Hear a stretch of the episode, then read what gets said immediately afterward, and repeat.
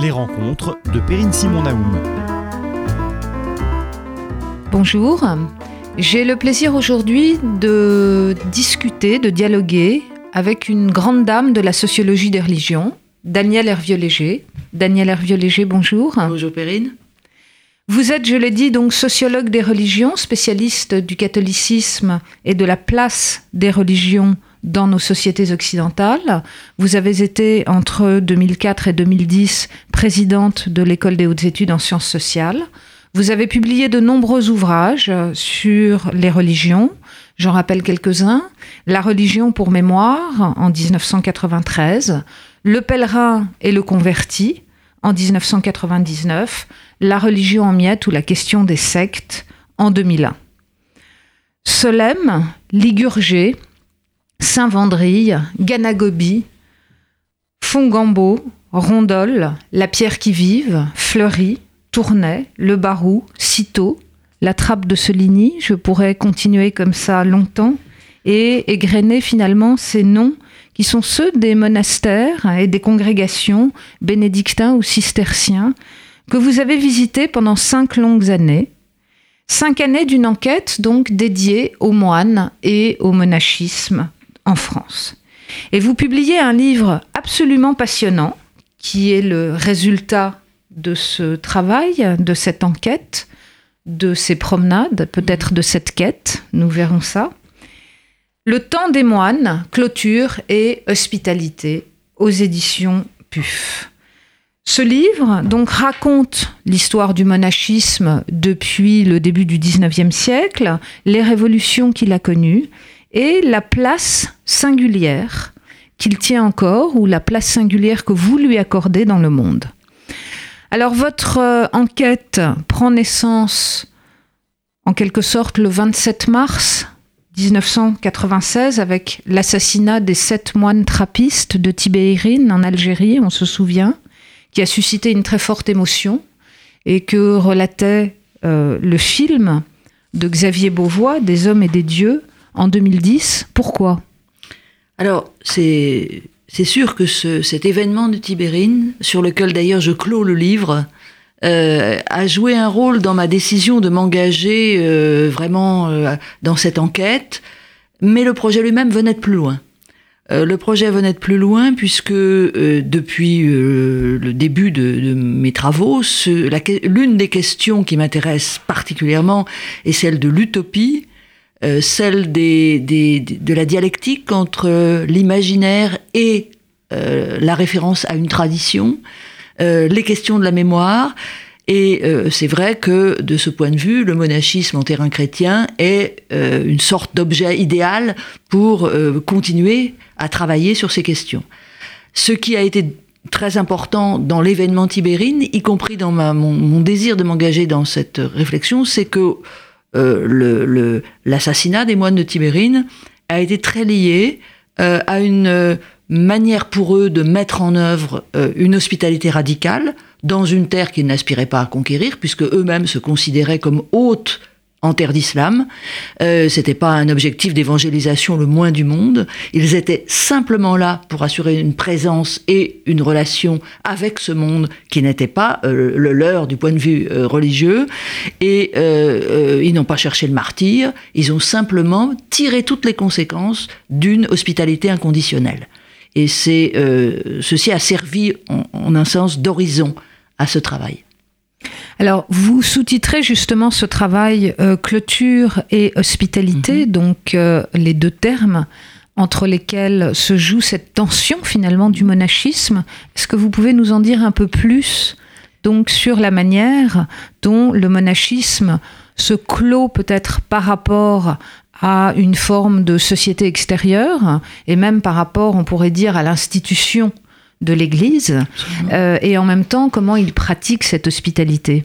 Alors, l'hospitalité est une donnée fondamentale, on peut dire, une donnée qui fait partie de la définition même euh, de la vie monastique selon la règle de Saint Benoît, c'est-à-dire que la règle de Saint Benoît, qui est la référence de toutes les communautés que j'ai étudiées, euh, la règle de Saint Benoît précise que l'hospitalité est une, une, tâche essentiel qui définit même le moine et le monastère, euh, l'ouverture à celui qui frappe à la porte. Peut-être pour nos auditeurs, est-ce que vous pouvez revenir un peu sur cette règle de Saint Benoît, son historique, sans, situer les choses, rentrer dans les détails. Sans rentrer dans les détails. la règle, la règle de Saint Benoît, donc, est une, qui, qui s'inscrit dans une longue tradition de règles monastiques. Il faut se rappeler que l'institution monastique est aussi ancienne. Elle est même la première institution chrétienne qui soit. C'est-à-dire qu'elle elle traverse absolument... Avant l'Église constituée. Absolument. C'est-à-dire la première forme de, de, de communalisation euh, chrétienne a été une communalisation monastique qui incluait des solitaires euh, au désert rassemblés autour d'un maître spirituel, mais qui incluait aussi des, les premières communautés dont il faut rappeler qu'elles vivaient toutes dans euh, l'attente du retour du, Messie, du retour du Christ. L'institutionnalisation chrétienne, la, constitution de l'Église, s'est faite à partir du moment où il a fallu que, euh, au fond, le christianisme s'installe dans le temps d'une attente euh, qui dure qui dure encore, euh, mais les premières communautés, elles, étaient persuadées que le retour était imminent et que le royaume s'annonçait immédiatement. Donc c'est ce qui m'a intéressé donc dans, le, dans cette euh, reprise de la question euh, du monachisme, c'est qu'elle me permettait de toucher très exactement à la, euh, à la, à l'enjeu, à un enjeu fondateur au fond du christianisme, qui est cette tension entre plusieurs temporalités, le temps d'un monde auquel on entend offrir une alternative et une alternative radicale dans le cas des moines, un autre une autre forme de vie que la vie dans le monde, mais en même temps en, en, lien constant avec euh, le temps euh, donc ce temps du monde qui est le temps de l'histoire, et puis de l'autre côté, le temps de l'Église qui va progressivement poursuivre ses ambitions de, euh, s'étendre euh, jusqu'aux extrémités de la terre, mais qui n'est pas le royaume, et le temps du royaume, c'est-à-dire celui de la rupture radicale avec le temps de l'histoire et du retour du Messie. Donc cette, comment dire, ce scénario chrétien des temps est inscrite très particulièrement dans les monastères, qui continuent de se placer dans la vision d'une anticipation euh, d'une anticipation euh, du royaume, mais euh, vécue en lien avec une attente qui dure dans le temps de l'Église et dans le temps du monde. Alors, qu'est-ce qui, qu'est-ce qui caractérise euh, ces monastères? Parce que dans ceux euh, euh, que vous avez visités, si je puis dire, il y a des règles de vie très particulières et différentes selon les, selon les ordres. qu'est-ce qui les distingue? La matrice principale est la règle de Saint-Benoît, VIe siècle, constitution, qui, qui va fonder en quelque sorte l'institution monastique dans sa forme la plus courante, mais qui elle-même avait été précédée par d'autres règles destinées, la règle du maître, euh, la, règle de Saint-Basile, etc., qui étaient destinées également à organiser tout simplement la vie des communautés, à prévoir en leur sein les rapports d'autorité, à prévoir l'articulation entre le travail, la prière, euh, euh, l'hospitalité, justement, bref, toutes sortes de... Bon, cette règle de Saint-Benoît, elle est le texte fondateur pour le monachisme occidental. ce, cette règle de Saint-Benoît, elle est la référence constante de la vie de tous les monastères bénédictins ou cisterciens, puisque je ne me suis intéressé qu'à cela, qui euh, euh, déclarent d'ailleurs vivre sous la règle de Saint Benoît et sous l'autorité d'un abbé. Bon, cette, cette, cette règle de Saint Benoît, elle, a, elle s'est incarnée historiquement dans des formes communautaires variées, qui ont elles-mêmes été qui ont subi des réformes. Et par exemple, les, les, les, les cisterciens, euh, fondé par Saint Bernard, représente une réforme de la pratique de la règle de Saint Benoît qui avait été euh, considérée par eux comme comme euh, déviée de son de son sa forme originelle par la pratique de Cluny etc donc donc les bénédictins. Donc on a il faut bien comprendre que le, monachisme est aussi un des lieux où, pour une sociologue des religions, se joue de façon absolument cruciale la logique, enfin centrale, la logique du changement religieux, puisque le propre du changement religieux, c'est toujours d'organiser le changement et la réinvention en référence à un passé qu'on annonce redécouvrir, réinterpréter correctement, etc. Donc cette logique de la réforme religieuse qui, procède toujours par un retour aux sources en vue d'un avenir, qui est la dynamique même de l'utopie, c'est ça, moi, qui, comme sociologue, puisque c'est comme sociologue que je m'intéressais au monachisme, euh, m'a conduit à travailler sur ces, monastères, en, en, limitant mon propos donc au seul monastère donc euh, bénédictin de l'ordre bénédictin d'un côté et de l'ordre cistercien de la stricte observance, c'est-à-dire en gros les trappistes, c'est-à-dire l'ordre, l'ordre cistercien fondé par Saint Bernard, mais réformé à son tour au XVIIe siècle par Rancé, qui, euh, euh, est, euh, qui est la forme principale de, de, de la, vie cistercienne en France. il n'y a que deux communautés d'une autre branche, qui est celle de la commune observance, et qui ne figure pas d'ailleurs dans mon, dans mon, dans mon enquête mais qui euh, n'est pas très éloigné. Hein. Tout ça, malgré tout, à vrai dire, euh, ce qui est très particulier sur ce terrain monastique, c'est que la forme de vie est incroyablement homogène. En gros, les principes fondamentaux sont les mêmes partout et on les met pas en œuvre avec des différences euh, e-, extraordinaires. Je veux dire, en gros, le rythme des offices, la pratique de la de la de la cesse, c'est-à-dire par exemple le jeûne dans les périodes de jeûne, etc. Tout ceci se pratique d'une façon à peu près semblable partout et pourtant toute communauté est singulière, même au sein d'une même congrégation. Et quels sont, euh, alors je ne me rends absolument pas compte, combien est-ce que ça représente numériquement de, gens et quel est le, poids finalement de ce monachisme, à la fois je dirais dans euh, la vie institutionnelle de l'Église, puisque les moines étaient quand même d'une certaine façon en réaction euh, contre, euh, contre cette Église euh, et, quels sont les, passages, puisque vous dites que c'est dans le monachisme qu'on peut, que la sociologue des religions que vous êtes, peut étudier l'évolution des choses. Oui, alors ça c'est... D'abord sur le poids numérique. Aujourd'hui, ce monachisme tel que je le décris, il est très peu, c'est très peu de gens, c'est quelques milliers de personnes et c'est mhm. bon en, en, incluant d'ailleurs avec des statistiques compliquées à faire parce qu'on bien que euh, l'un des vœux des, moines soit la stabilité dans le monastère dans lequel ils sont entrés, ils circulent énormément. Et, mais enfin, le fait est que les communautés sont peu nombreuses, sont vieillissantes. Celles qu'on considère comme en, bonne santé ont quelques novices qui ne sauveront pas l'avenir de ces ordres. Bon, on y reviendra peut-être. Euh, c'est une institution qui est au regard de la puissance extraordinaire qu'elle a eue à certaines époques de l'histoire, est clairement déclinante. Elle est clairement déclinante.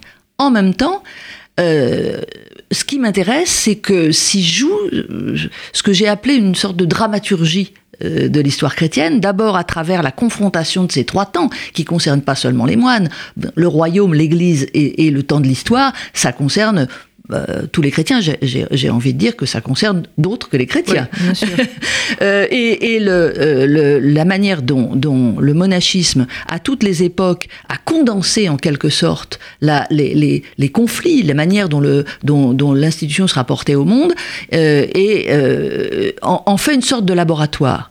En même temps, quand vous dites, et vous avez raison, que le monachisme a toujours été dans un rapport complexe à l'Église, puisqu'il est à la fois parfaitement inscrits dans l'Église, et même les moines ont été considérés plus qu'ils ne sont aujourd'hui, et plus qu'ils ne se considèrent eux-mêmes aujourd'hui comme des virtuoses, comme disait Max Weber, des virtuoses d'une éthique chrétienne radicale.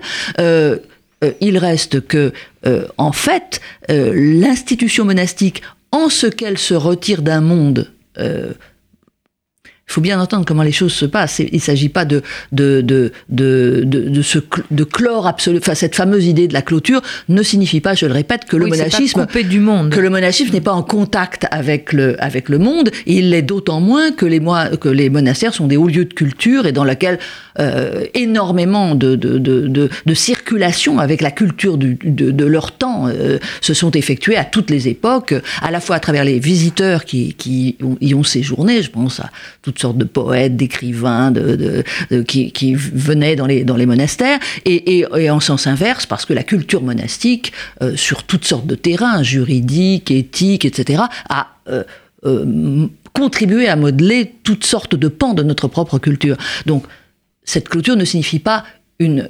une, sortie du monde à beaucoup près, mais elle est une mise à distance du monde. Mais il y a aussi une mise à distance de l'Église, en effet, dans la mesure où, au fond, le monachisme rappelle en permanence, est supposé, supposé, parce qu'il a eu des périodes de décadence et, euh, nombreuses, mais il est supposé rappeler en permanence à l'Église à quel point elle est amenée, pour vivre dans le monde et pour développer l'idée qu'elle se fait de sa propre mission, à se, au fond, à se compromettre, enfin, ou plus exactement, à faire des compromis, comme disait Ernst Trulch, des compromis qui euh, euh, l'obligent à composer avec notamment la politique du temps, la culture du temps, les pouvoirs du temps, toutes choses que, idéalement, bien entendu, le monachisme tient à distance.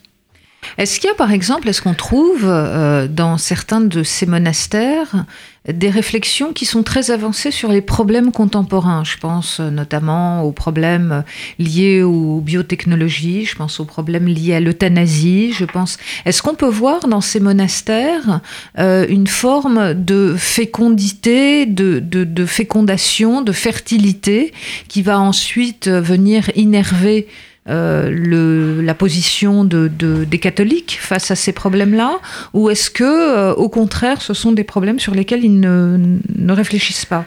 Non, euh, si on veut regarder les lieux dans lesquels euh, s'élabore euh, une pensée du monde au sein de l'Église, les monastères sont à coup sûr un des lieux sur lesquels il faut s'attarder.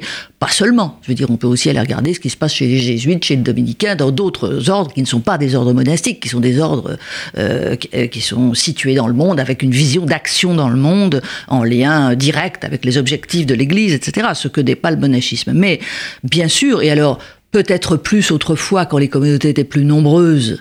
Euh, les, euh, il ne fait pas de doute que les monastères ont été toujours des lieux de haute élaboration culturelle, euh, que la, théologie, par exemple. Le, ce qui a au fond été un, facteur très important du renouveau euh, du renouveau euh, conciliaire à Vatican II dans l'Église a été pour une partie seulement, parce qu'il y a eu des grands théologiens, on le sait, les Congards, les Delubac, etc., qui appartenaient à d'autres ordres, mais il y a eu une, une, euh, des ébullitions à partir des années 50, des, des recherches, des ébullitions dans les monastères convoquant la psychanalyse, convoquant la philosophie, les, les, etc., qui ont été, qui ont joué un rôle très important, et également euh, dans le domaine de la recherche exégétique, de la recherche sur les textes, qui est alors une spécialité monastique très forte. Et on peut dire que les renouveaux patristiques ou les renouveaux exégétiques qui ont permis, par exemple, de redéployer l'ecclésiologie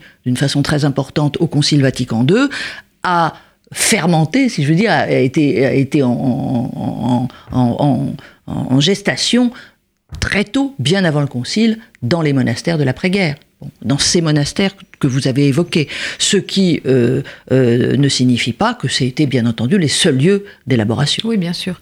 Alors, l'autre direction dans laquelle je, voudrais vous amener, mais c'est aussi mm. parce que euh, c'est vous qui nous y invitez, c'est finalement l'idée que les monastères pourraient constituer aujourd'hui, pour des gens qui n'ont rien à voir euh, ni avec la vie monastique bien sûr, mais même peut-être avec le, catholicisme et même peut-être avec la croyance religieuse, euh, des lieux finalement euh, de visite, d'interrogation de soi, des lieux où on peut prendre ses distances justement.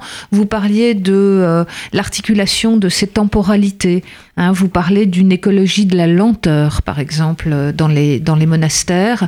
On imagine très bien euh, le côté contemplatif, euh, euh, la lecture, la promenade. Enfin voilà, c'est peut-être des clichés, mais donc est-ce que les monastères ne sont pas amenés finalement à redevenir des lieux de vie, des lieux de rencontre, des lieux de réflexion pour nos contemporains qui n'auraient finalement aucun rapport avec la croyance religieuse, mais qui trouve là une manière aussi de se mettre en retrait du monde Alors, la réponse est, je dirais, évidente dans la fréquentation incroyable, les circulations incroyables qui entourent ces communautés. Mm.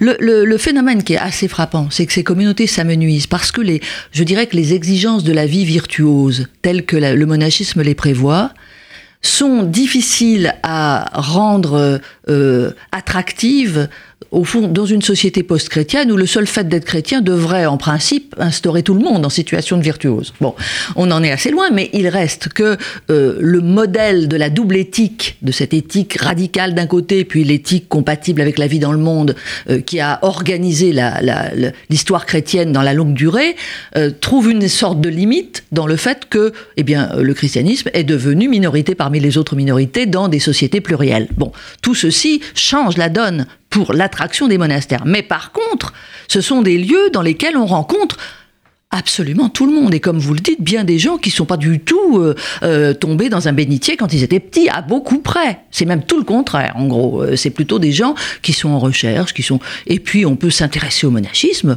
je dirais sans se poser euh, la, question de la croyance en tant que telle, simplement parce que dans ces lieux s'expérimentent en effet des modèles alternatifs qui aujourd'hui, dans un monde préoccupé par exemple par le devenir de la planète, euh, trouvent un écho. Euh, l'écologie de la lenteur, vous disiez, le, une sorte d'économie de la frugalité, une sorte de recherche de la simplification qui fait vraiment partie alors des enjeux spirituels du monachisme, cette simplification est une exigence monastique d'ordre spirituel, mais qui trouve dans le mode de vie des moines euh, un écho immédiat. Et puis, c'est vrai que on comprend qu'on puisse venir dans les monastères pour se reposer. Je dois dire que de ce point de vue-là, l'enquête est très plaisante.